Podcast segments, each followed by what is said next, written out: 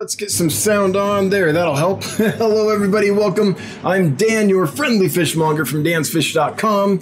And today I have an exciting live stream for you because not only are we going to do the normal Q&A and give you the shipping report and all that jazz, but we're also going to tell you what came in, show you the new fish that came in. And I've got a nice list of new fish. I'm pretty excited about some of these. Um, some of them I've never seen in person before. So some of these are brand new to me, and I'm excited to share them with you. All right. So with that, I'm going to get right into the shipping report, which is that there's nothing to report. Everything that we've shipped since last week has been fine as far as we know. So everything's in good shape. Um, if you did get something from me and it arrived in poor shape, please do reach out, dan at dansfish.com, and let me know. But as far as has been reported, everything's going just fine. So that's good news. Cheers. Yeah, so I start the live stream and I, I spend like a few seconds going, hello, hello, welcome, welcome, hello, hello, and welcome, welcome, hello. And that's because I'm never quite sure when the stream starts. So I don't want that awkward moment um, when you are just sitting there and watching me go like this, you know, for 30 seconds. And then, oh, hey, everybody. You know, I don't want that. So it, it it's kind of like iffy when it's going to actually start. So that's why I do that. so I know I know every now and then, like as soon as it tells me it's gone live, I stop. But I know every now and then I've watched a replay and it's been hello, hello, welcome, hello, welcome, you know, all that for for like 15 seconds, just because you never know. It's it's tricky this live stream thing. so whoever was giving me grief about that up there, that that's why I do it. That's why I do it. Okay, so sent off more fish today. So I'll know tomorrow if there were any issues in the fish that were sent out today, but uh, I don't think so. Everything's going pretty darn well. I did have to put heat packs in two boxes because they were going to colder places that are in the low 60s. But um, I expect this might be the last week of heat packs, unless I mean, I always check the weather. So there could be a cold spell, um, or, or you could live, I don't know, in some freakishly cold little zone or something like that. But we're just about done with with heat packs. Thank goodness. I, I really hate heat packs. I mean, I'm grateful to them because they let me do what I do, but I hate the uncertainty of them. I hate the just they're just a hassle, but you got to use them. Um, all right, so with that shipping report, which is it's all good, I'm gonna tell you everything that not everything, but the highlights of what came in. And then after that, we will um, do the giveaway. So we're going to give away some red lizard catfish. But before we do that, let's get right into it. right into it. He says, you know, several minutes into the stream. All right, first one that I'm excited about. This is a new fish to me. This is the blackberry silver dollar. Um, so think of a silver dollar, but all dressed up and going to a wedding or something. They have this neat orange hook on them, and they, they really do look this good. Like you don't have to doll this fish up. It's just a good looking fish. So they have this neat red hook, this uh, blackberry section on them. And the thing that you're not seeing is they have a lot of sparkles on them that just aren't. Let's see. Yeah, I don't. I don't know if the. Yeah, this shows it a little bit. You can kind of see some of the sparkliness a little bit here, but the pictures don't catch it very well. So I think they're stunning. I'm really happy to get them in. First time ever with that species. I'm going to close these out as I go just because it I don't want this many windows open while my computer's trying to process a video. The next one, these are Geophagus altocina, the gold dust Geophagus. Um, this is another one that's new to me, and I think it's a cool looking, cool looking fish. Nice gold color on it. Uh, mine are juveniles; they're probably oh, an inch and a half or something like that. But um, from what I've read, typical geophagus behavior. They're a sand sifter and uh, not super aggressive, like like most geophagus. A good member of a community. But if you have a planted tank, they can uproot your plants because they're always sifting and digging, at least in sand. But besides that, you know, pretty pretty awesome fish. We did get some more schoutedeni puffers in, the uh, Congo spotted puffer. Uh, nice batch. Um, almost there's only one that I'm concerned about. All the rest of them are doing really well. There's one that just hasn't fattened back up yet. So I'm doing more deworming. I did another round of levamisole today, and you know I'll, I'll do that a little more since they're puffers. And so they need at least, I would say that they need another week before they're ready to go. So, so let me talk about this, I guess. So these fish I'm showing you, almost all of them are going to be listed for sale this Friday. And we've filmed a, a, tour showing all the new fish in video form. And you'll know the fish are listed for sale because the video will come out. So as, as soon as they're all listed for sale, we'll post the video and make it live. That's kind of the signal. For those that wonder when they're available, if the video's out, they're available. There might be a couple that are going to take a little longer to to recover and be ready to sell. Um, and I'll try to remember and mention those as we go through these tonight, but I might miss one or two. But almost everything should be listed Friday morning of this week. These guys, it'll be the following week. I just want to give them a little extra attention. Although they came in good shape, it, it might be unnecessary, but it's it's still something I'm going to do. All right, rainbow shiners. If you don't know this fish, they're amazing. Um, they're it's kind of like having. Uh, I, I guess kind of like having a Danio in your tank. Maybe not quite as active, but a very active fish.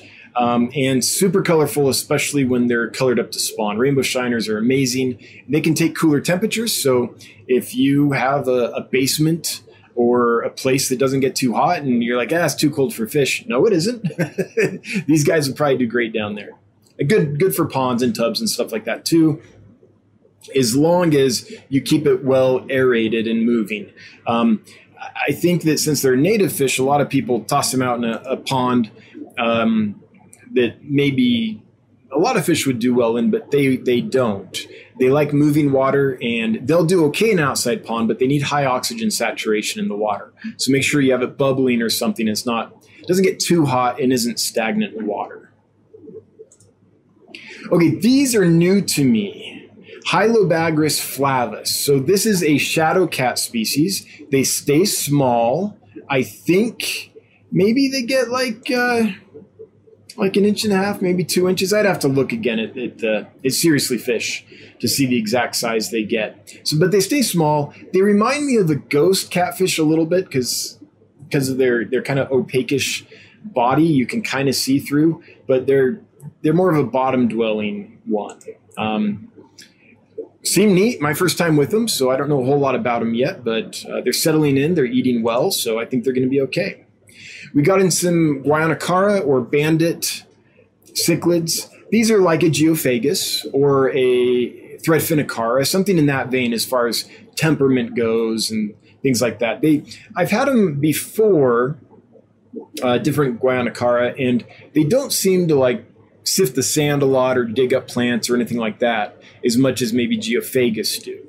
So I, I don't have a ton of experience with them, but I've kept them on sand and I never saw sifting behavior. So I think you might be okay with plants on these. Um, someone else, you know, correct me if I'm wrong, but as far as I've seen, and they were labeled is how do you say that? owroewefi. Um, so I think that's what they are but I'm not an expert at bandit cichlids, and, and they all look the same to me. So I'm not sure exactly what species they are, but this is the species they were labeled as. Um, some mouth brooding severums. I really like these. I've had a couple in the past. They're big. They're beautiful. They get really neat, like red, red striping on them. Um, and the only uh, severum that's a mouth brooder. So pretty neat little behavior there. Okay, Hemichromis exsul. This is the, what do they call it? The Turkana jewel cichlid. So it's another species of jewel cichlid. The reason I'm intrigued by it is it's supposed to be the most peaceful of the jewel cichlids. Is anyone that's kept jewel cichlids knows they are a hyper aggressive fish. It is hard to keep them with anything else. There's a lot of aggression going on if you have jewel cichlids, especially when a pair pairs off. So So that's a shame because they're, they're such a beautiful genus of fish, but they're so aggressive they can be hard to keep. This is supposed to be the most peaceful one, though. Um, this is my first time with them, so I don't have a lot of experience with them.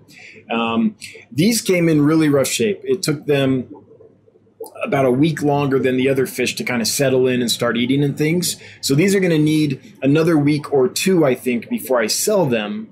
Um, they're starting to eat. They're they're out and about now, and it's just going to be a matter of time of fattening them up and making sure everything's okay for uh, a couple weeks before I let them go.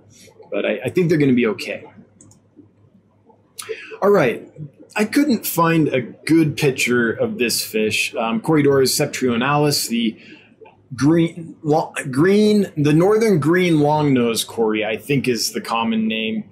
Um, they, it's just the pictures aren't quite right in my mind. This is okay, I guess. They have this green operculum, and they really are like a longer, slenderer cory than most of your cory species, with a longer face than most of them. So, another uh, flavor of Corydoras, another model, if you will, of Corydoras.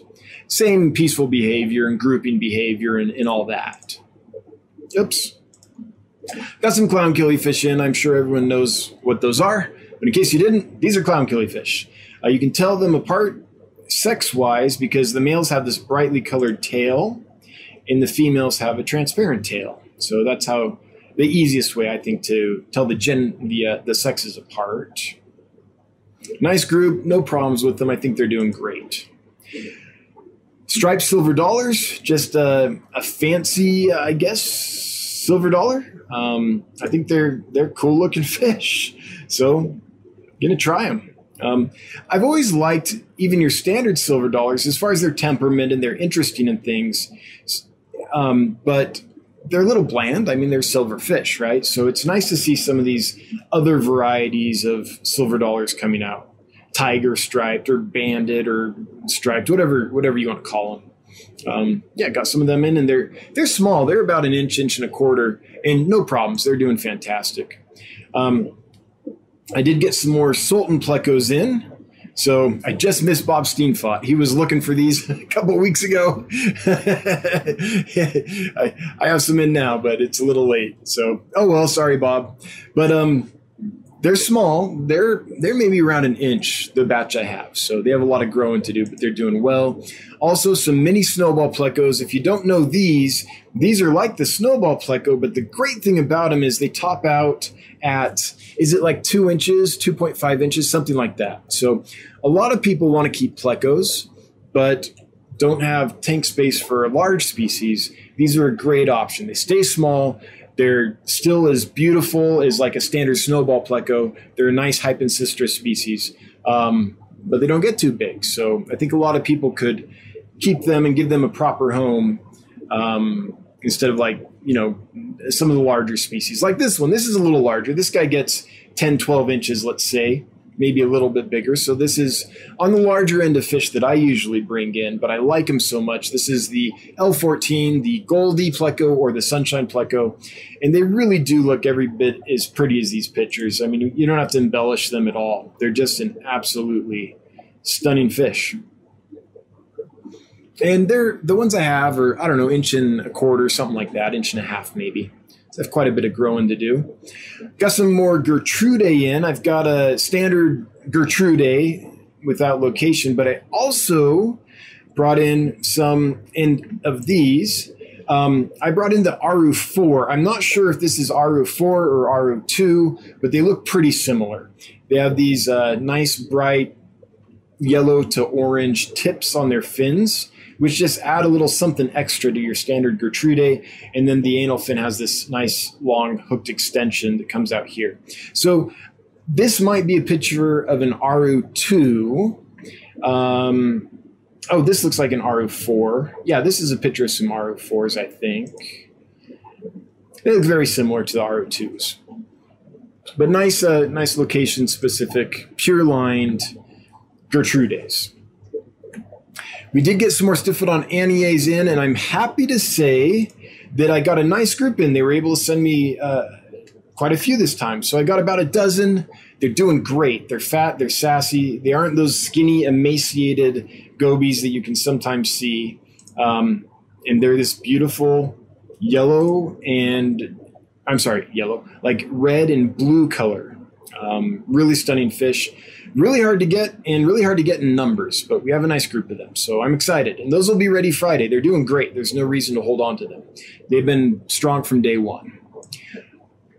Likewise, we've got another of my favorites of the Stiphodon gobies. This is Stiphodon rutilaureus, and they do look like every bit as good as this. A, a dominant male will.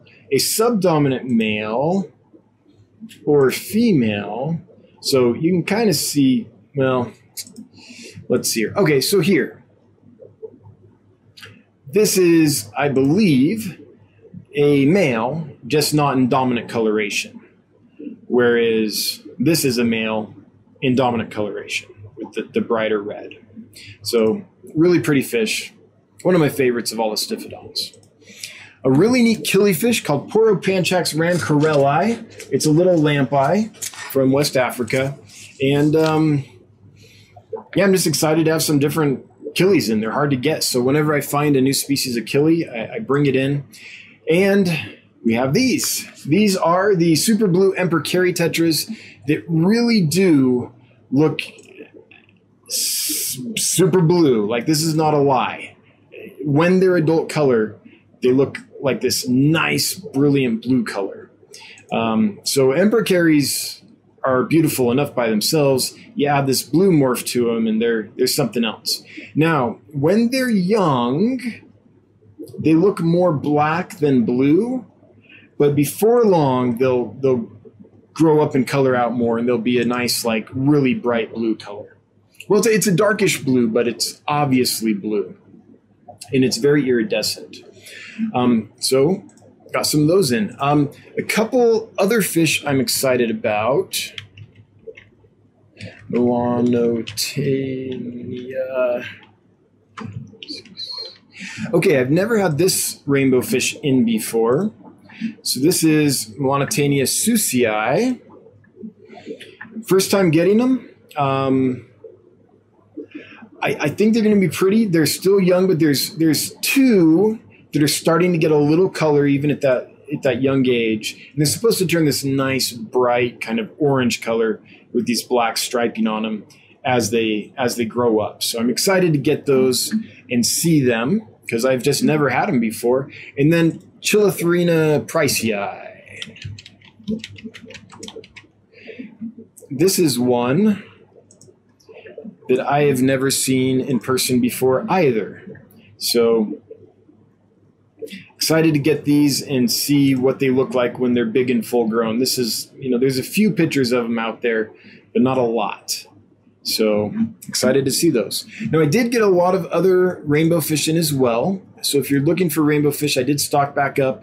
I have uh, some Alani Wapogas. I have some Blair eyes. I have some Glossolepis um, wanamensis and multisquamata, the um, green dragon and red dragon, respectively. Um, got lots of got lots of the uh, the Melanotaenias back in stock, um, and some other rainbows as well. But I won't go over all those because I've gone over those in previous streams. But that is where we're at as far as kind of the highlights of the import. Um, not that the other rainbows aren't a highlight; they're pretty awesome. But I've already got pictures of them and, and had them in the past, so I kind of wanted to hit the new rainbows. But if you have a question question about rainbows, feel free to ask it. If you're wondering if I got a certain species in or location, um, yeah, I can I can talk about that. Hmm. Well, I just like ranted about new fish for 22 minutes. So, well, 20 minutes since I started a bit late. Okay, now with that, um, let's see here. We've got to do the giveaway. And this is kind of an exciting week for us here at Dan's Fish. So it's kind of this summer launch thing. Uh, you might have seen some posts put out by Chris on our Instagram and our Facebook page. Um, so we had the newsletter that went out yesterday. So if you're not subscribed to the newsletter um, and you want to be, send me an email, dan at dansfish.com, and we'll get you subscribed and send you the back issues um, and all that. Um, and it's we there's a nice article on on knife fish that was written in there. Michael Melier helped us with that and wrote a very nice article. So thank you, Michael, for that. Um, in addition to that, we have the Building Dan's Fish episode three coming out this Sunday. And this will be the last one where I'm kind of more or less solo because Jonathan is joining us um, this week. He's driving up, so he should be here. Well, it's a long drive. it's like a two day drive from Texas. So he should be here pretty soon. So that's happening. And then we have all the new fish that will be listed for sale um, this Friday morning. So did I miss something? Chris, if you're watching, if I missed something, let me know. But it's a it's a pretty busy, crazy week for us here. So excited to kick summer off. All right. With that, let's get to the giveaway. This is for red lizard catfish. Oh, for those that don't know that, I'm sure you do. But if you don't, these are really cool little um, Rineloricaria, uh, pleco type fish. They get maybe about four inches or so, and they're a whiptail, so they have this long you know elongated body um, and there's been some debate whether or not they're a, a, a, natural form of fish or if they're some kind of man-made fish no one seems to be able to agree on it. I thought that oh i'm not i'm not sharing. Here here you go. This is the fish we're talking about. That sorry everybody. These these whiptails really cool little fish. Um, I thought that I'd come across an article at one point that it kind of definitively demonstrated that they were in fact a wild species or more for whatever but um, but now I can't remember so it's it's not definitive anymore at least not in my mind so if you would like to win a red lizard catfish then just enter into the chat Hashtag red lizard. That easy. R E D L I Z A R D. Red lizard. And you'll be entered to win that catfish. All right. Hey, we have 200 folks here. Thanks for being here, everybody. Cheers. If you don't mind taking a moment, sharing this out and liking it, uh, you know, getting all your ex girlfriends and boyfriends in here, that would be awesome. Of course, I say that and it drops to 198, 197. The more I talk about it, the more it'll drop. It's just that's the rule around here. I swear. As soon as I talk about, hey, look how many people are here, it's like not anymore. people jump ship immediately. it never fails. All right, so I'm going to try to scroll up here and start getting to some questions and discussion and respond to you folks. For anyone that's new, if you would put hashtag, not hashtag, sorry. Um, put, I'm trying to show one here. There we go. If you put the at symbol and Dan's Fish and select it from the pop up menu, then it'll do this for me. It'll turn bright orange in my screen and it makes it a lot easier for me to find your comment and respond to it. So please do that. Um, thanks to my mods for being here, Killers Aquatics and Reptiles, and Maria Z and uh, anyone else that I've missed. I don't know if Punchy Paints is here or I bet Candy Overhauls is still kind of moving in and settling down. Um, but any of the mods that are here, thanks for being here. I appreciate you guys ever so much. What is it? Just Kevin's Aquatics and Maria Z today? I'm scrolling here. That's all I see. All right. All right. Might have to might have to change a couple things up so they get the help they need. But we'll we'll do that another time. Um, RB Animal Rescue is my jewel cichlid was always peaceful when I had some. Cool. I don't know what kind of jewel cichlid you had or how you got a peaceful one, but that's awesome. In my experience, jewel cichlids have been hell on wheels. Globe Gaming. Hey, Dan, hope you're doing well. Doing so well. Exciting things are happening. Stuff's moving. It's a good time to be alive. What can I say? And it's finally warm here in Wyoming. So, you know, there's that. Of course, we could have a snowstorm next week. You never know, but.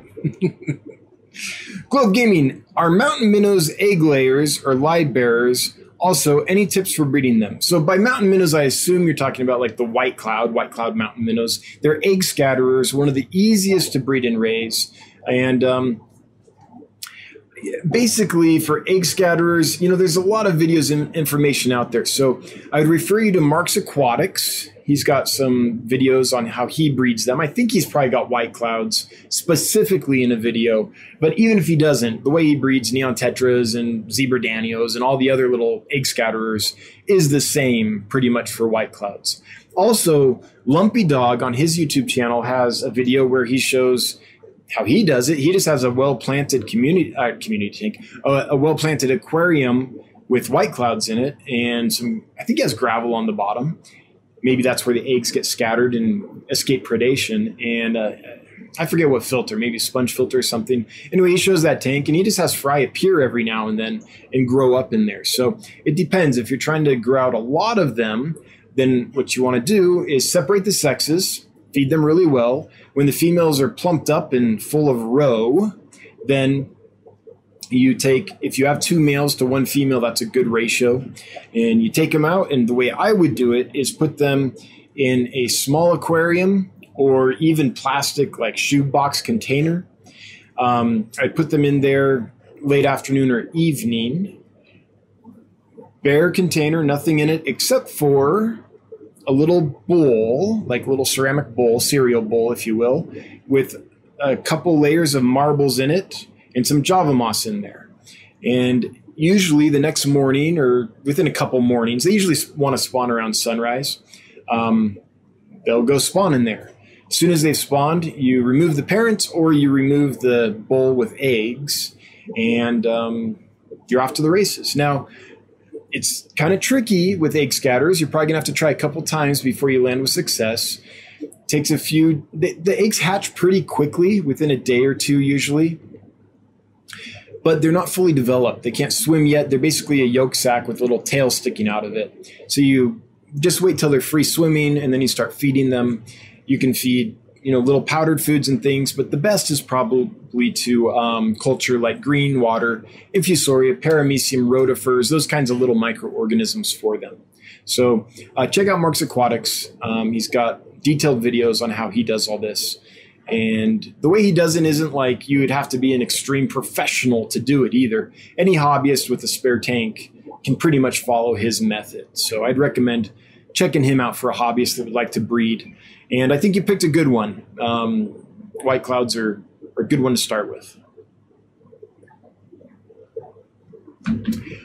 Orange cones. My sister in law just walked to and listened for a few moments. She said, What language does Dan speak? I said, Fishies. uh, was I talking about some scientific name or something like that? Yeah. I, I I hope I don't use so much jargon that it's a turnoff for anyone new in the hobby. I wonder. Huh, I guess I should think about that. The Fishy Mailman. I guess I should subscribe to the newsletter since I have a knife fish now. Thanks for the reply on the ABS cement. Haven't tested it out yet. Hey, you're welcome. Thanks for sponsoring the live stream last week and providing that $100 gift certificate to uh, celebrate Memorial Day. I appreciate it. Cheers to you. And yeah, I hope your uh, your aquarium build, your plumbing build goes well. Fish guy, Mikey. I gotta go because movie night, but yeah, have a good one. Oh yeah, you too, and good luck. Moving's one of my least favorite things to do. I mean, I like the fresh start and all the possibility, but ooh, that whole transition phase, mm, not for me. Six airbrush, great catfish. Well, thank you. I assume you're talking about the shadow cats or one of the plecos or the red lizards. That's probably the one you're talking about, huh? Or the Corydoras. I don't know which one you're talking about, but I'm glad you liked it. All right, I am uh, scrolling because chat jumpity jumped on me.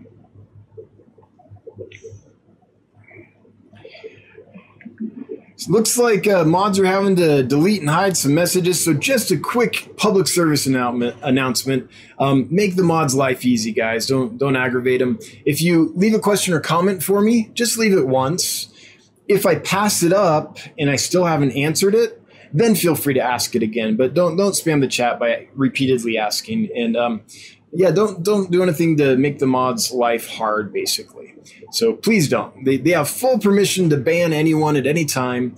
they're volunteers. They're doing this out of the goodness of their heart, and I appreciate their efforts. So let's make it easy on them and make it an enjoyable experience for them, because they're again they're volunteering, right? So it's got to be fun. Otherwise, there's no reason for them to keep doing it. So, mods, if anyone's giving you too much trouble, just feel free to ban them uh, at your discretion. I trust you guys, and uh, everyone don't do anything to get banned. oh, behave. All right. Heather Body Smith, any tips on getting rid of black beard? Um, I personally like an electric razor. Um, it's just easier. I'm lazy. I don't want to lather up with shaving cream and all that. No, I'm joking. I know you're talking about algae. Um, there's there's a few critters that in mass might might eat it down for you, um, but in general, here's what I do with blackbeard. I keep a scud culture in another tank, and anytime I get blackbeard and it's choking my plants or whatever, I pick the plants up, I put them in the scud tank. I leave them in there for a few days. The scuds eat all the algae off them, get them all cleaned up, then I take them out and put them back in the tank. That's that's what I do. Every now and then, if I have something that's absolutely out of control, I do a blackout. I, I just had an outbreak a couple weeks ago of blue green algae. Well, actually, I've had the outbreak for a long time, and I, I just couldn't resolve it. And so um, I took out as much as I could, and then I took a kind of thick quilt that no light's going to get through, and I wrapped it around the aquarium, and I left it there for several days. And once, if I have an algae problem that I really can't control, I, I black out the tank. And while I'm doing that, I, I don't feed or anything like that. Um, I don't, as all that algae is kind of dying off and creating uh, organic decay and ammonia and all those things that can happen with organic decay in an aquarium, I don't want to add to that that load, that shock to the system. So I just wrap it in a blanket. I leave it. I, I change a lot of water here, so I think that helps manage any dying algae and things like that. Um, but I, I, just don't feed because I don't want extra waste produced during that time. And after a few days, um, check it and see how it's doing. But that's kind of how I manage it. I'm I'm not a planted tank guy, so I don't have any like magic bullets or anything like that. Um, yeah. All right. like Candy says, if you can type the hashtag, you can hit the like. Oh, thanks. Not required, but it is appreciated. Yeah. Stephen P. Sorry, Stephen did that again. Stephen P. 2003. Do you find that Schoutedeni puffers need to be treated for parasites multiple times throughout their lifespans? Um, I would have to ask my customers that. If you have got a Schoutedeni puffer from me, um, have you found it necessary to treat it as it's gone on, or an Amazon puffer, or anything like that? Or once you got them, were they pretty much good to go? It's a good question. I don't know the answer, Stephen. Um, I do know, as far as I, as far as I know, I think there's only been one customer that at least has reported to me that he's lost one of the puffers that, that had a had a problem um, and just gradually the, the fish wasted away basically if i remember the exact situation. So that might have been one where something developed but I, I think this customer did treat for parasites and things throughout that process trying to trying to help. Nothing helped. So besides that one outlier i don't know of any other of the puffers that I've sold that has had an issue. But I'd be curious. So please let us know, folks, if if you've had to do that, so Stephen knows to be prepared or not, or anyone else. Alician, a yes. Any experience with woodcats? Yes, I have a great group of Galaxy woodcats right now. They're fat, they're healthy, they're awesome. Um, I love them. I picked up a group of Tatia musaica today, the Ninja Woodcat. Yeah, cool one. I've never kept that specific one, but I think, I mean, I hate to be too general, but I think a woodcat's a woodcat's a woodcat, at least of the smaller species, right? I, I find them to be very active at feeding time. Uh, during the day, they typically hide, like most catfish do, um, at least woodcats. But once they settle in, they will come out every now and then, even in the daytime, especially when they're sparring and things like that. So sometimes you'll walk by the tank and there'll be a couple of them sparring and circling real fast. Uh, it, there are some display things you'll see, but generally I see them when I feed. So I'll drop food in there and they're out and they're fast. They zip around real quick looking for food. They don't seem to bother anything. Like they seem to be good community fish. Um, and I think they're super neat. You see them enough that they're still fun, I guess. They come out at feeding time and they're so active and out and about that they're still fun. They aren't like certain catfish where you put them in the tank, you, you literally never see them again, even if you are feeding them, right? Not not as fun. Michael Millier, my female Apistos macmasteri. By the way, hey Michael, thanks for all your help. Turned gray. Ooh, I stopped eating a few days ago. Still swimming and acting as usual. Active as usual. What would you do? I don't have a quarantine tank ready to go, unfortunately.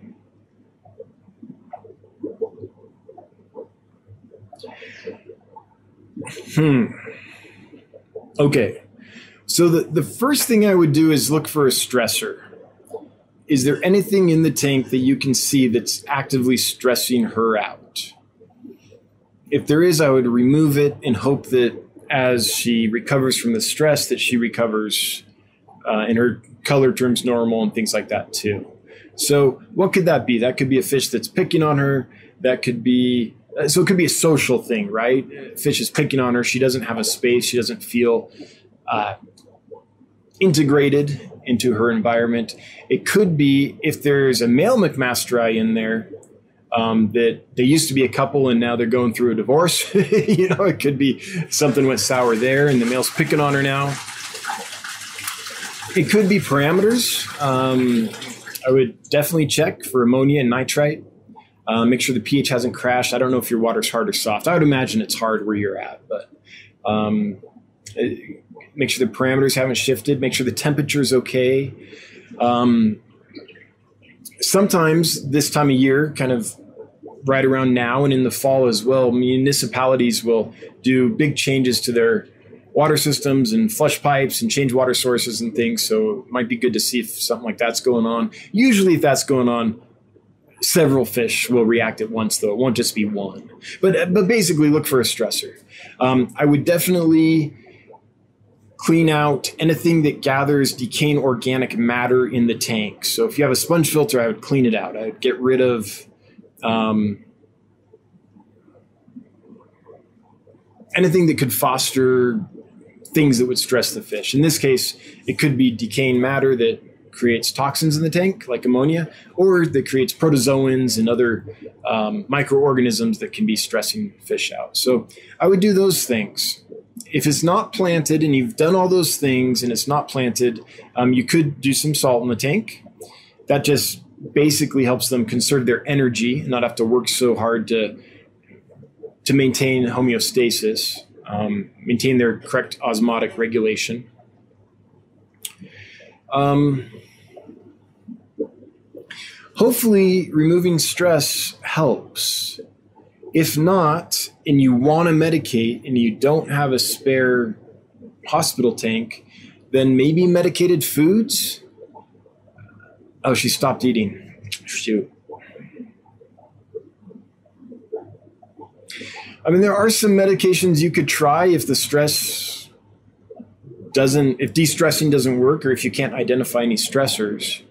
Um, Metro, and formalin based ick medicines, basically, Quick Cure or Hikari Ich-X, usually don't crash your beneficial bacteria or anything like that. However, they can crash microorganisms. So they can kill off a lot of protozoans and things like that. So I've definitely had it where I've used anti parasite medicines and the tank got really cloudy because there were enough protozoans and things like that in the tank, probably benign creatures, but enough of a buildup of that in the tank that when I used those medicines and they died off, I got cloudy water, which is even worse than you know not doing anything at all because that's usually resulting from ammonia and things like that. So that that's a little bit tricky one if you don't have a hospital tank. But if the tank's pretty clean and you've removed most of the decaying organic matter, which is going to be home base for most of those critters, and you've maybe vacuumed out the gravel and stuff like that. I'm not saying sterilize the tank or crash your cycle. I'm just saying get as much gunk out as you can. Then maybe uh, you could give some of those medications a try. Um, I don't know if I'd do antibiotics unless I had a hospital tank because that can be really hard on the cycle. Um, but yeah, those are my thoughts, man. Besides to say good luck, hopefully it's just a mood thing and her mood changes and she gets back to normal. Michael Machos, Dan, what are those orange and yellow fish behind you? Just kidding. Yeah, you and the rest of the world. but for those that don't know, these are gold roseline barbs, the Denison barb, Sahyadria denisonii. They're awesome. I wish I could get more. I, I try every every chance I get. Every time I can order them, I do. Often they're shorted.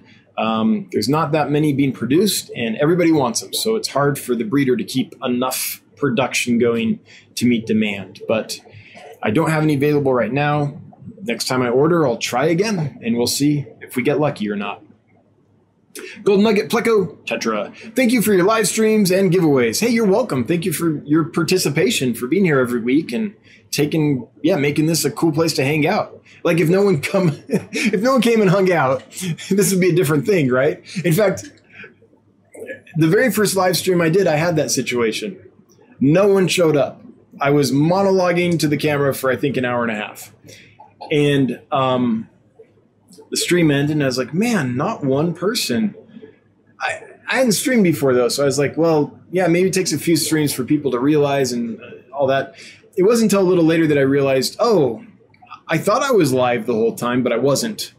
I, I hadn't set it up right or something. So the very first live stream I did, I had the experience of just live streaming and no one showing up. Um, in the first few, I mean, for a long time there there were not many of us, so I'm glad that we've reached. What are we at? 212 now. Like that's a comfortable number. There's enough chat going on and enough questions and comments and back and forth to. It's not all on me all the time, right? So I'm glad you're here, Golden Nugget Pleco Tetra. Hey, Punchy Paints, good to see you, lady. Hope you're doing well. Roundhouse Aquatics. The jewels go with Manganos you had. Real nice. Yes. Yes, Mangano, another very aggressive cichlid. Yeah, I've never purposely had Manganos, but every now and then I'll order something and they'll send me Manganos, and it's like, oh, thanks. Jeez. It's like it's like bumblebee cichlids. Man, I never want them, but every now and then it's like, we got to get rid of these. Dan ordered this thing. We don't have it. Here's how we're going to get rid of them. Here you go. Thank you. Skipper's Aquarium's good to see you. Lunatic Fringe, I am wondering, are you familiar with Juan Miguel? Yes. Artigas Azas? Yes. Yeah, he's a big cichlid guy, writes all kinds of articles, does all kinds of um, really cool research on cichlids. He's part of the ACA, American Cichlid Association. He's from Mexico and has interest in livebearers too. Oh, I didn't know that. I know him as a cichlid guy. There are more Herichthys. Yes. Yes, absolutely. There are quite a few Herichthys. Um, in fact, I have access to three or four species of Herichthys. Um, no, I don't. I'm sorry, I confused Teclid, Texas cichlids. That's so. This is Herichthys. In my mind, I was thinking of Thorichthys, right? Which is the firemouth family. So I, I don't have that many uh, Herichthys species available. Sorry, I was excited to show you the Thorichthys species I had available. Sorry, my mind uh, switched things up there. Scrambled eggs for brains. Globe Gaming. Thanks. Do you think my Nerite snails will eat the white cloud eggs? I don't know. I mean, if they're hidden well enough that the white clouds aren't going to find them and eat them, then they might be hidden well enough that the Nerites won't find them and eat them. They'll probably fall down in the gravel. And uh, I don't think the snails will get down there and get them. I don't know. Never, never tried it with Nerite snails, to tell you the truth. Speaking of eggs falling down in the gravel, um, it's important that the gravel be clean. If it's choked with mulm, then the eggs will have a hard time surviving. Uh, water won't flow through very well, so you'll get stagnant areas that are kind of anoxic. There's no oxygen there for the eggs, and they need a lot of oxygen when they're developing, uh, or they can just get covered in mulm and gunk and kind of get smothered. So I would I would vacuum the gravel before you try to spawn them.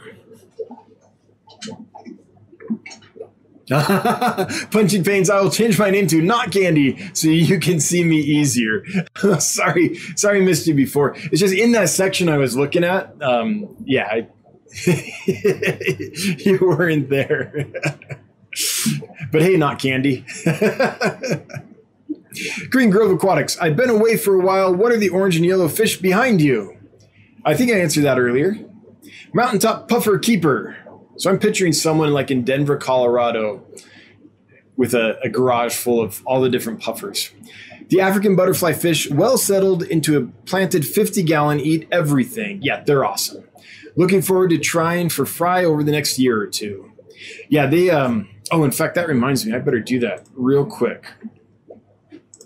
Let's do a quick demo here, I guess. Um,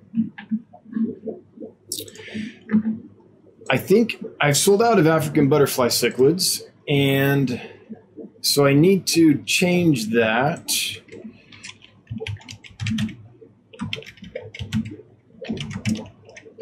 Oh, I did. Okay, good. I thought they were still listed for sale. Anyway, I was going to do a quick demo and show you how to change uh, inventory on Get Gills, but we didn't need to yeah, they're, they're amazing. They're beautiful. They're peaceful. They don't get too big and they're easy to spawn. They're hardy. I'm glad they're doing well for you. And good luck. I, I don't think you're going to have to try too hard to breed them. They, they're to, they'll take care of business. They're, yeah. Just keep them fat and healthy and happy and you'll have you'll have babies. All right, I am scrolling. Oh man, chat jumped so far that I think it cut some people off. The next one I can see, so like I can go up that far and no more, is orange cones here. So if you left a comment or question above orange cones, saying, Yes, you were speaking scientific names. She's not a fish person, but we are, so no problems. Um, if you left a question or comment before that and I haven't gotten to it, please feel free to list it again because it got cut off and I can no longer see it. And I don't like doing that to people. Swamp Thing threw down $2, the jargon jar. I like it. A dollar every time you use jargon. It's like those swear jars they do for charity. so, um, while I was educating myself about business and just getting a feel for things and getting into that world, I watched a lot of This Week in Startups, which is uh, hosted by a guy named Jason Calacanis. And back in the day when I started watching him, he swore a ton, and his guests would swear a ton. And then one day, I think his wife got on him about it, and so he decided he wasn't going to swear anymore. So they got out the swear jar, and every time they swore, I think it's a hundred bucks or a thousand bucks or something. They go in that jar, and then it all goes to charity. So I, that was kind of fun watching him try to change his habit. sometimes he get so worked up that you would just let it rip and he'd just be throwing money in the swear jar while he's going. But he was so mad he didn't care. anyway, the jargon jar, I like it. Thanks, Swamp Thing. I appreciate the super chat. Always appreciated. Never required, but it does make my wife super happy when money falls out of the computer screen. Josh Kissick, have you ever kept rainbow wolffish? No, I haven't. But if I did keep a wolffish, that's the one I would keep. I, I do. I've seen them. I have friends that have kept them. I've never kept them. Michael Melier, do you sell live food cultures? I don't, but um, let me know what you're looking for, Michael. Send me an email, and if I can, I will take care of you. I mean, every now and then I do. Like every now and then I'll sell a scud culture. I used to sell fruit fly cultures. The issue is, is we grew um, I've had such a demand for my own live foods from my own fish, just taking care of my own fish, that it's been hard to produce enough to also have some for sale. I mean, if I really focused on it, I could produce a lot of live food, but it's it's not it's kind of not the crux of what we're doing. So, you know, I I'll get like half beaks in or um, you know puffers in and eh, a lot of these these fish come in in certain species Oh, the African leaf fish is a good example. A lot of species just have to have live food to start. Like they come in, they're stressed. I need to fatten them up right away. And so I can't take the time at the beginning to transition them to prepared foods. I, I, get live food in them right away. I get them fat and sassy. And then once they're kind of settled in and have recovered a bit, then I'll start transitioning them away from live food. So that's why I, I can't jeopardize my live food cultures because that would seriously jeopardize um, the health of my fish when I do an import. Now that's not every species. There's a lot of species that'll eat prepared foods right away, but there's there's a lot that don't, and you don't want to add stress to them right at that kind of delicate time. I am super excited to say that the African leaf fish are now eating frozen foods. They love frozen bloodworms. Um, they're an awesome fish. So I think a lot of people don't keep them because they can't provide constant live food for them. And if you read on online, it, you know they're dedicated carnivores, so they basically have to have living, wiggling, moving food to trigger their feeding response. So I think a lot of people don't keep them because of that. They don't have access to live foods, or they're just not comfortable feeding live foods. But this particular batch of uh, African leaf fish is eating well on frozen foods now. So if if you like that kind of fish and you just haven't kept them because of the live food situation, this would be a good batch to, to try. Now, they'll get out competed by other fish. Uh, they're slow eaters. They cruise very slowly and go, then they find the next bloodworm and go slowly, you know. Um, so they're not fast, but I'm keeping them with Brochis, basically a large Corydoras catfish. And that's a match made in heaven because um, the, the catfish aren't super fast to food. And that way, anything that the leaf fish miss, the catfish, you know, clean up. So I don't have anything they miss laying around rotting. So it works out really well. Cancer Train. Some people really don't like scientific names. As a business, I wonder what the right balance of common versus scientific names would be. So, generally, if a fish has a common name that's in common use, I generally use it. The problem is, I, I don't. I keep a lot of fish that aren't your run of the mill stuff that you would find in in the industry or in uh, your pet store commonly or anything like that, and those don't have really dedicated common names that you could use reliably as an identifier. So the killifish, for example, very few killifish have a common name which is actually specific to that species. Very few rainbow fish how many rainbow fish do I have right now? I, I don't know. I might have, I really don't know. I might have 40 species of rainbow fish right now. I, I can't use common names for that. That would be mass confusion. So, but things like white clouds, sure, I'll use the common name. Or um, blackberry silver dollars or striped silver dollars, sure, I can use those common names because they actually serve to identify. It's not confusing when you say white cloud. you know, people know what you're talking about. But if I said just made up some name for a rainbow fish, it wouldn't work. So I use common names when I can, when I think they're meaningful and actually identify a species. When I don't, then I tend to use the scientific names. Now, there's a little gray area there where out of habit I might just spit out a scientific name because I was just reading up on that fish or something. But in general, that's what I try to do. I'm not trying to confuse people. I, I don't know Latin, and I'm sure I butcher all the names, but I'm just trying to be clear. Honestly, that's that's the goal. Paul Soltero, hey Dan, have you ever considered putting goodeids on your list? They'd be right up your alley as us- unusual cool water livebearers. Oh yeah, I love goodeids. Um, I don't think they'd be super happy in my current water because it's pretty darn soft, and goodeids tend to come from you know, kind of harder water from what I understand. Also, in the summer, the water here can get to the upper 70s, sometimes the low 80s. It's just too hot. A lot of them want to be like at 65, 68 degrees. Now, there are some species I could keep successfully, but the majority of the goodeids are not going to do great in my water, which is why I haven't brought them in. Now, in the warehouse, Every problem is going to be solved by the warehouse. I know. In the warehouse, I will have access to some harder water, so that solves that problem.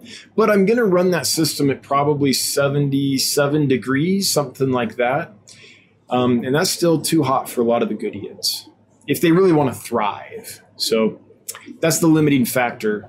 Right now is softness of the water with temperature, and in the warehouse it'll be temperature. So I have thought about that. I'm like, well, you know, once we add phase two, I could do a section there that's kept at like 86 degrees for um, discus and rams and stuff like that, and I could do a section there that mixes cold water back in and is kept around, I don't know, 72 degrees, 70 degrees, something like that for some of the cooler water species. But well, that's just a, a thought right now. I don't know if that's practical. I don't know if the engineering of that with the amount of water we're moving um, and how we have to treat all the water and stuff if that will cause issues. If it if it will, then that'll be something that won't happen in phase two. We'd have to wait for a, another phase to do something like that.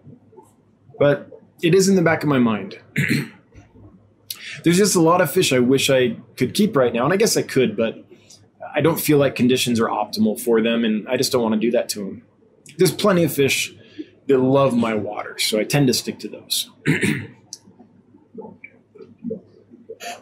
New Mexico Aquatics. Hey, little Bobby. Every Wednesday morning, my wife asks me, Are you watching Dan's Fish tonight? And every time I respond with yes, if it's okay with you. So far, she always says yes. Well, have her join you. Fun date night, right? what could be more romantic than watching my bald head talk for an hour and a half in Latin terms using jargon about fish? hmm. Oh, wait. I did not know this. W. Marion says to Michael, My Apisto ladies go gray white after laying eggs, but I haven't had them stop eating. Try spirulina pellets, something veggie, or baby brine shrimp to help with digestion. I've never seen that in female apistos after they lay eggs. That's interesting. Well, Michael, hopefully that's it. Mine mine turn yellow, generally yellow and black. But if there's some that turn white, hopefully that would be nice if that's the problem, right? Because that wouldn't be a problem. Six airbrush. Where do I get my scuds from, Dan? Thanks. Um, I got my original colony from just a random dude on eBay. I would say Jesse would love to get rid of some scuds for you, but Jesse moved recently and I don't think has a lot more scuds. So anyone here, if you have some scuds you could sell to six airbrush, would you just put it in the comments and see if we can hook six airbrush up. That would be awesome.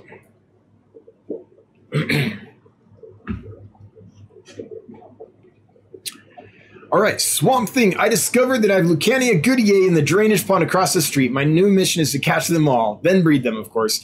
Pretty little fish. I think I have one. Um, I.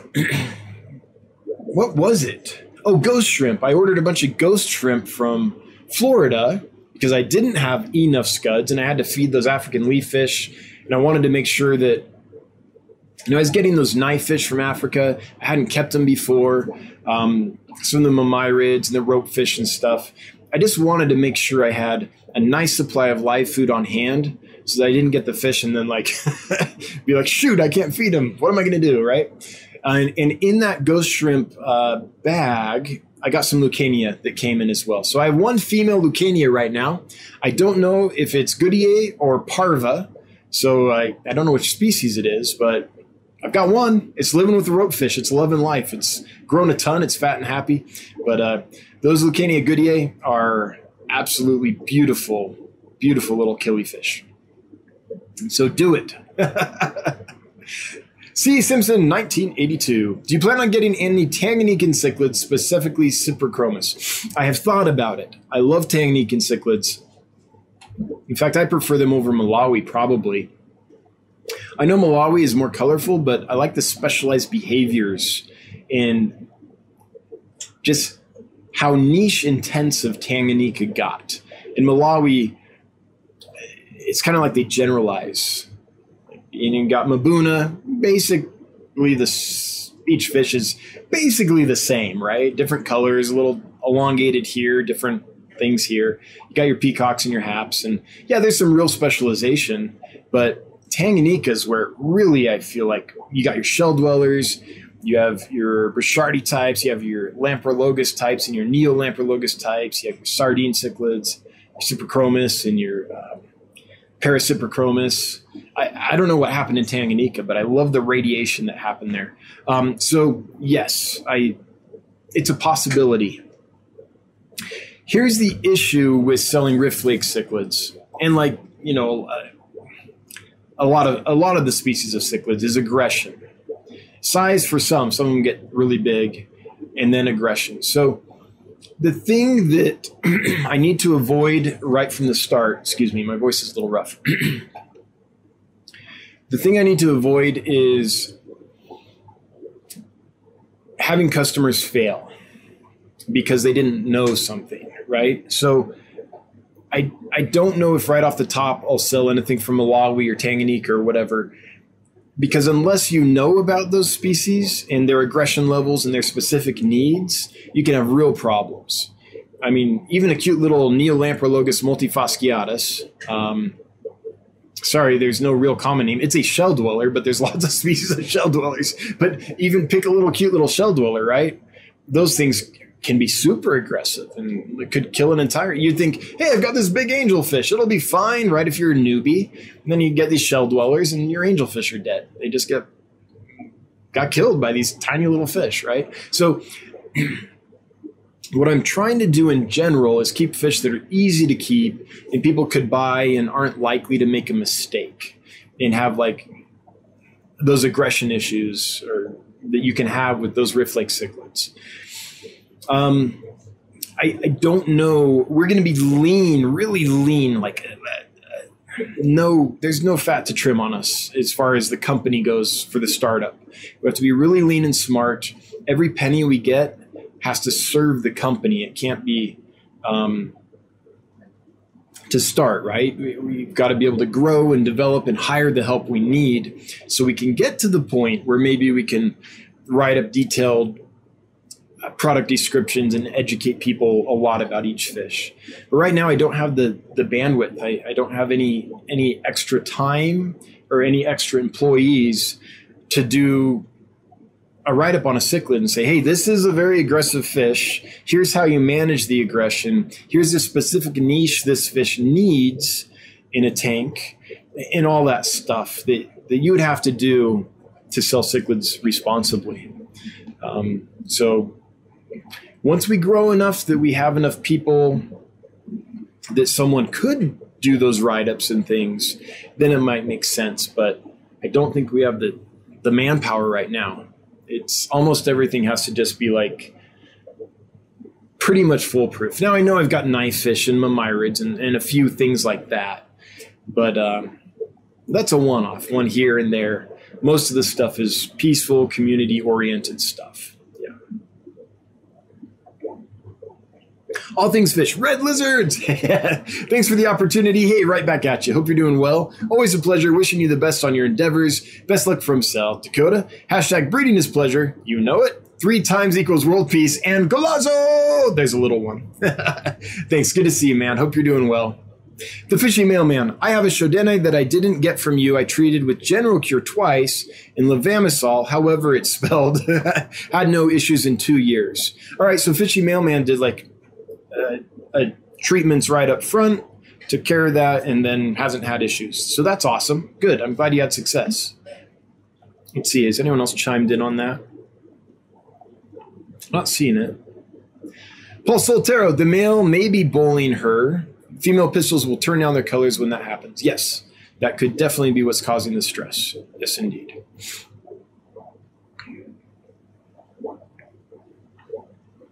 Hey, there's H- HC Aqua. Feels. Uh, let's see here. Oh, okay. I wasn't. I, I'm just excited to see you, man. I hope the move went well and you're settled in and doing all that. Hope it's going well. Mountaintop Puffer Keeper, those African butterfly fish are doing excellent up here at 9,100, 9,100 feet. Woo! I'm glad they're doing well. 50 gallon planted tank for the group. Have you ever bred them? Uh, not that I know of. I mean, they might have scattered eggs or something, but I've never bred and raised them. Um, in fact, if I remember right, I think there was a breeding report on them, but it's few and far between. I don't think most people are successful breeding them. But it's not impossible because, it, again, I'm just going off memory here, but I think there were one or two breeding reports. So I think it can happen. All right, wet my whistle here.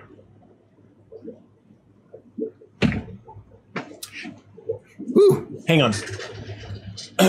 you ever do that where you think you swallowed all the way, but you you didn't? and then you take in a sharp breath and it's like, oh, whoops. Sorry. it's like a micro choke. All right, refill my glass here. There we go. Green Grove Aquatics, heavily planted 75 gallon with hard water, guppies, cories, uh, koi betta, I think you're saying, and otocinclus for stock. Plants are fast growers besides the Anubias. Yep. Am I crazy to try to put Denisoni in? Okay.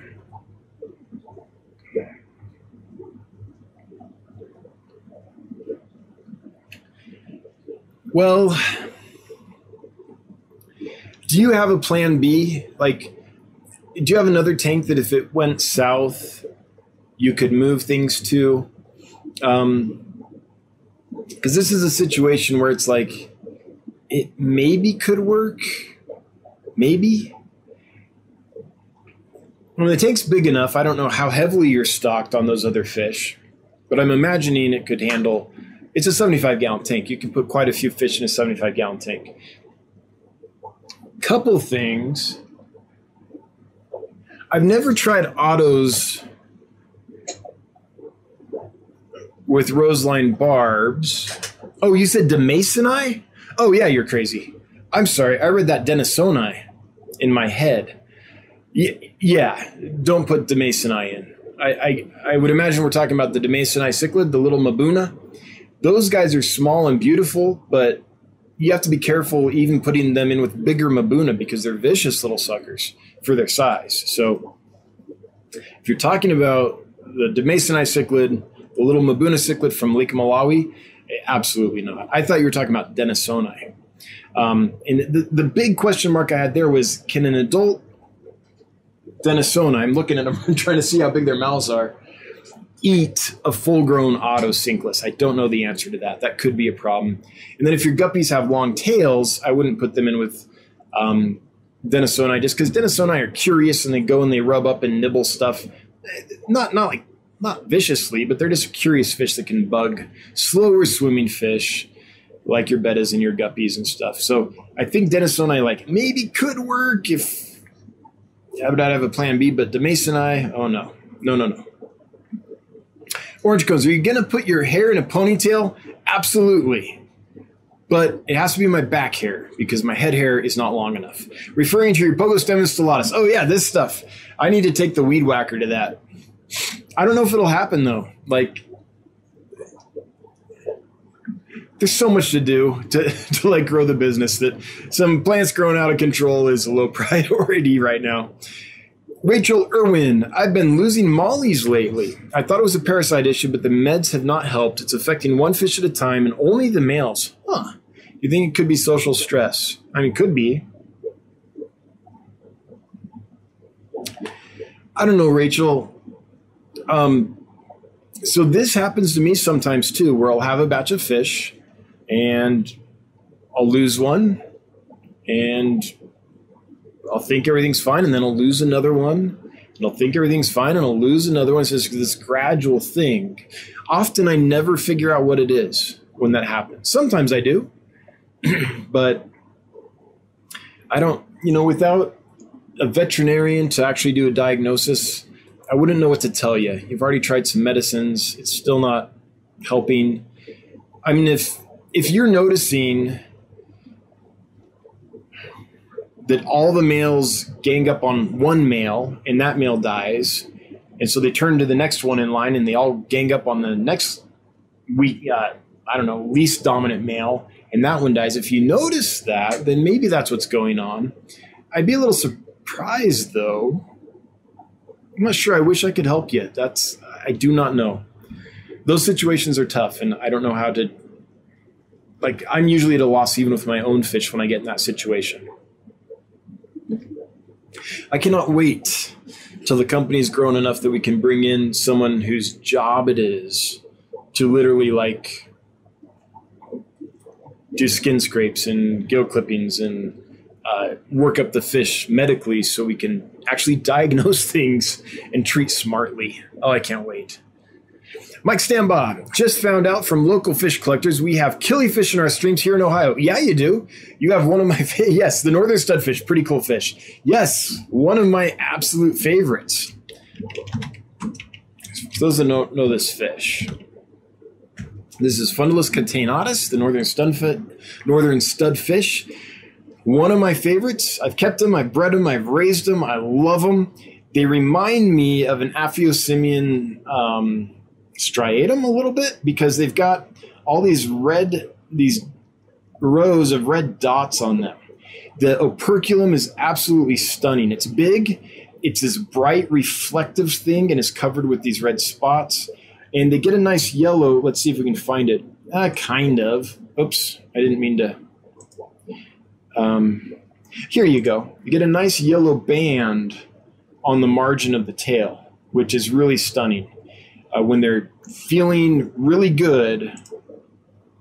Look, okay, these are these are better pictures. Yeah, I mean these are amazing fish. They get like I've had them six inches easy. I've I've read they can get up to nine inches. I don't know if I've seen them at that big, but that's like almost eaten size. They're not hard to spawn at all. The eggs are big. They're like little trout eggs or salmon eggs or something. Pretty good size. And they're really tough. They're hardy eggs, so they hatch well, and they're easy to raise. Um, they need good oxygen content. They need clean water. They come from you know pretty nice streams where there's good oxygen content and things are clean as long as they have that, they do pretty darn good. Yeah, I'm glad you have them, Mike. They're they're awesome. One day I'd love to go collecting and get some of those, some rainbow shiners, some some different darters. Uh, oh, there's a lot of yeah. I'd love to. You don't have to go far to have a cool collecting experience. The secret history living in your aquarium. If you had issues with the yellow Denisonii turning muddled, Aquatic Arts was saying that some adults lose color and lost eyeballs at a bizarre rate. Have you seen that? Yes, and yes, kind of. This fish right here, all the fish in here except for one, the, this guy, the guy with the little pug nose face, he's the only one that was a normally colored denison barb when I got him. All the rest were gold. As you can see, several of them have turned a dark brown color. So um, I mentioned that in a video oh, a few weeks ago or something when I first noticed it. Um, I didn't know that till now though, because I had never kept them long enough to grow them out. I had always sold them while they were still young, so I'd never seen it before. But yes, a percentage of them do. I mean, they're still different. I can tell the difference. Um, so they aren't like reverting completely back, but some of them do get a lot of brown on them and do get mottled for sure. As far as the eye issue goes, there's a percentage of them that come in, and I don't think they're losing their eyes. I don't think that's correct. But somehow the eyes just aren't functioning correctly. And like they're deformed or just don't function correctly. So there is a small percentage um, in each order I've gotten where I just don't sell those. Yeah. But you know, they don't turn mottled color till they get big in adult size. So you don't know which ones are going to do that. Kind of like goldfish, right? When they change their colors. T Shot, do you have any plans on getting more black rams?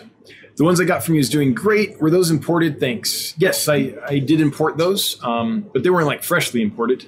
so the trick with those, and geez, the trick in general is just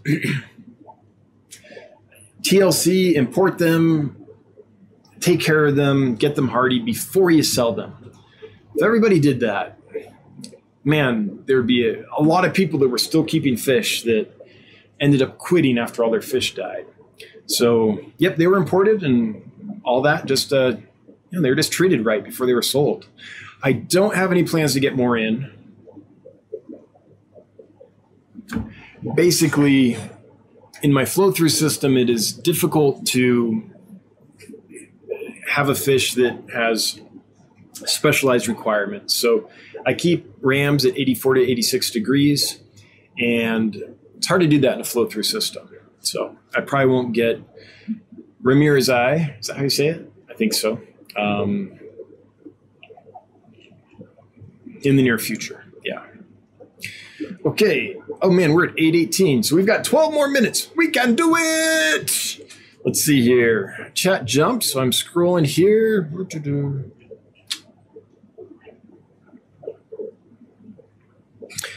All right. The next one I can see is, let's see here.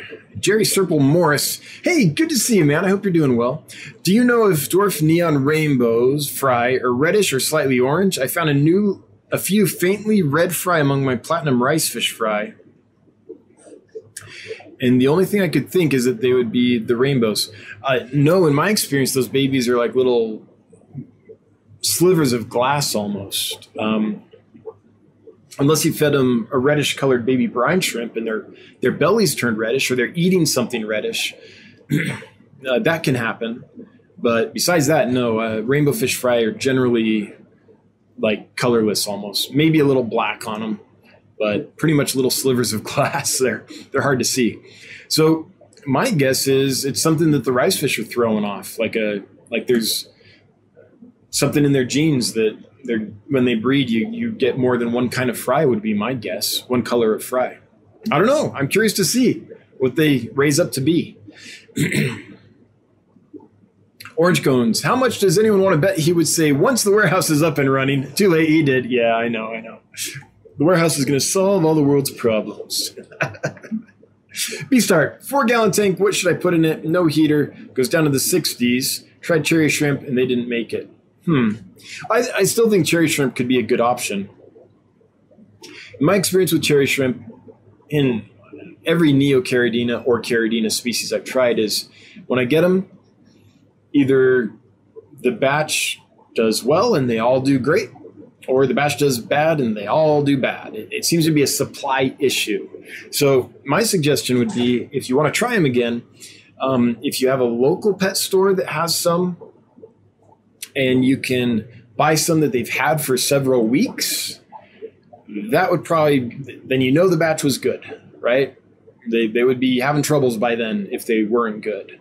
So that would be something to try. Um, but if you want to try fish, four gallons. So what is small? Doesn't need a lot of swimming space, and uh, can go in a four gallon tank. I mean, I honestly think that I don't know how this tank is configured, but say it's like a standard five and a half gallon tank, but a little smaller. I honestly think that some of the like like white clouds, a, a small group of white clouds would probably be okay in that, and they wouldn't mind that temperature at all. There are some killifish that can go down to those temperatures um, and are small. Does Leptolucania ommata? Hang on, real quick. Lep- Leptolucania ommata. This is a small killifish. Um, let me show it to you. kind of pretty thing. This is a native fish to the United States, but it looks like one of the Poropanchax species. It looks like a little lamp-eye killie, right? But pretty little fish. Um, doesn't need too much space. Is native. So I'm wondering. Let mean, look here. It's found only in the southeastern United States. I, I would figure it could go down to the 60s without any problem. I'm trying to see its actual range. I mean, even Florida gets down to the 60s in the winter at times. Gets to three centimeters. That's what I would look into. I, I, I don't want to take all day, and I, I'm not seeing it right away where their exact range is, but you can see where their range is, see the temperatures, you know, look up the temperatures for where they're at natively, and I bet that they would be an okay one to try. Um, there are some suppliers every now and then that sell them. You might try Sachs Aquaculture. You might try Jonah's Aquarium. Um, you might try Chris Butcher. those those sources would give you a start at least. oh man, sorry, I got to do it again. But I really think Beast Heart shrimp would be a, an ideal thing. And just because the first batch didn't work doesn't mean the next one won't. Rachel Irwin, I've been losing my. Okay, I already got that one. Jaden Basurdo, any tips on raising rainbow fish? Yes, patience. Um, the trick with raising any fish, pretty much, is how do you get them enough food that they can eat all day long without polluting the water? So you're feeding them a lot and you're feeding them frequently. How do you do that and not pollute the water? So I do have a video, I believe, on raising uh, Melanotaenia rubrostriata, which is the red laser rainbow fish. So if you look up, um, I think that's the one. If you do a search on my channel, uh, I've got a video where I detail it. But basically, pick the eggs, put them in a little plastic shoebox with about an inch of water. Um, I change the water a couple times a day, even as eggs, just to keep them clean. Add a little hydrogen peroxide when they're eggs to keep them clean. Once they hatch, stop the hydrogen peroxide right before they hatch. And I just change the water frequently. Um, once they hatch, they're ready to eat. At least on rainbow fish, they don't have like that little I'm a yolk sac with a little tail sticking out of it period. They hatch, they're ready to eat right away. And so as soon as they hatch, start feeding them. Um, change the water frequently. That's kind of my secret. It's not a secret, but that's what's helped me three, four times a day is not too often. Change the water in there, like 100% of the water if you can. Like pour out as much as you can without pouring out the little baby rainbows. Then fill it with clean, aged, gassed off tap water that's been dechlorinated or treated as necessary for your area. Um, and do that until they're kind of getting big enough you need to move them. Then maybe a small aquarium with a little sponge filter and work them up the chain. But keep food in front of them, keep the water clean. That's the mystery. However, you figure out how to do that. Um, and really small foods for rainbows, they're tiny, tiny, tiny, at least the melanotaenia and Chilatherina and Glossolepis and stuff. The pseudomugils, which, you know, technically aren't a rainbow, but close enough, right? They have bigger babies sometimes. T Shot throwing down five bucks and saying, I'm really enjoying the Building Dan's Fish series.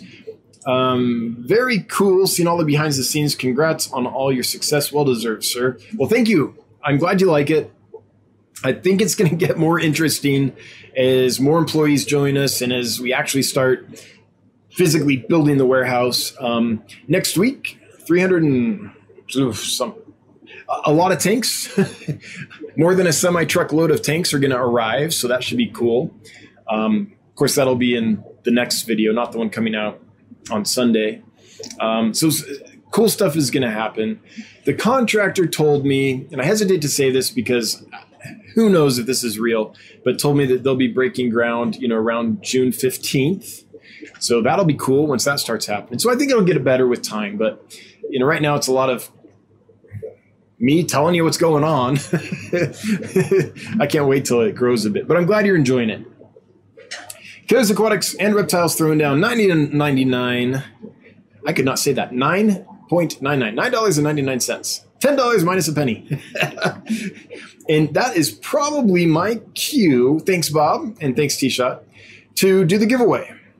Yes, it is. We're at 826. So let's do this giveaway here. How many people we got? We got 251. That is not bad for this little channel that could. Thanks for being here, everybody. If you'd like to win some red lizard catfish, 180 people are entered to do that. And the winner is Pose, disabled fish keeper. Hey, or keeper of fish, sorry. Pose, disabled keeper of fish. You have won. You have two minutes to leave a comment and chat and just say, hey, I'm here, or yay, or whatever, because you do have to be present to win. And once you do that, we'll go into how to claim your winnings. Pretty easy. Just email me. Nathaniel Blakely, while we're waiting on Pose, what is a good pleco to breed in a 100 gallon pond? Oh, you know, I here I would honestly do albino bushy nose plecos. I just think almost any other pleco, once you put them in the pond, you won't see them again. So how do you check on them? How do you know what's going on? Right? You, you can't you can't find them. They're designed not to be seen. I mean, you could do like king tiger plecos would probably show up because they're white and black striped and stuff like that. But I think the albino bushy nose is what I would try. I could probably find them easier. Um, they're pretty hardy. They can take a wide variety of temperatures. And if everything went south, I wouldn't be out like, you know, five grand or whatever it costs for a nice group of plecos of the really fancy plecos. So I, I, think that's what I would go with.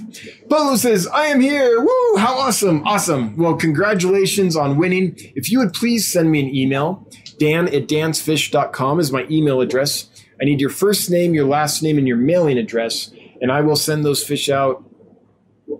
Oh, we're releasing all the new fish for sale on Friday, so stuff could get real crazy. Um, probably Tuesday of next week. It could be Thursday, um, which means they would arrive to you either on Wednesday or Friday. But please be a little patient with me. Um, sometimes when we, we release new fish, um, so all the new fish that came in will be released for sale this Friday morning. Uh, sometimes it's hard to keep up. So, pose if you just be patient, let me play that by ear and keep in touch with you. Um, I'll send them as soon as I'm able. But thanks for uh, being here, and I'm glad that. Uh, yeah, I'm glad that you won. That's awesome. The Fishy Mailman. Don't forget the Tanganyikan Lampi Lamprichthys tanganyikanus. Yep, one of my absolute favorite fish of all time. Absolutely. That is one I would love to bring in. Well, with that, we are out of time, folks. One more. No, no, we're out of time. I will say though, Punchy Paints is going next. So if you want to head on over and join her, I believe she'll be going um, probably in about half an hour is is normal, right? Right, Pam? Is that when you're going? But if you want more fish talk, more more geeking out on fish and some art, check out Punchy Paints live stream next. And thanks, Punchy Paints, for being such a great moderator. I appreciate it. Thanks to all my mods. Thanks for being here and doing what you do. Thanks to everyone that threw money at us. It's always wonderful when money just falls from the sky. So thank you. Um, everyone that left a chat and a comment and a question and kept this lively. I appreciate the participation and being here. Yeah, and just making this a fun place to hang out. So thanks, everybody. Hail the Lurker Nation. I'm with you. I lurk all the time and lots of things. And if you can't be here live because you're busy, I understand. And I hope one day you can be. But until then, you know, that's what replays are for. anyway, we'll be back next week, same bat time, same bat channel. Until then, I hope everyone has a good one. Bye bye.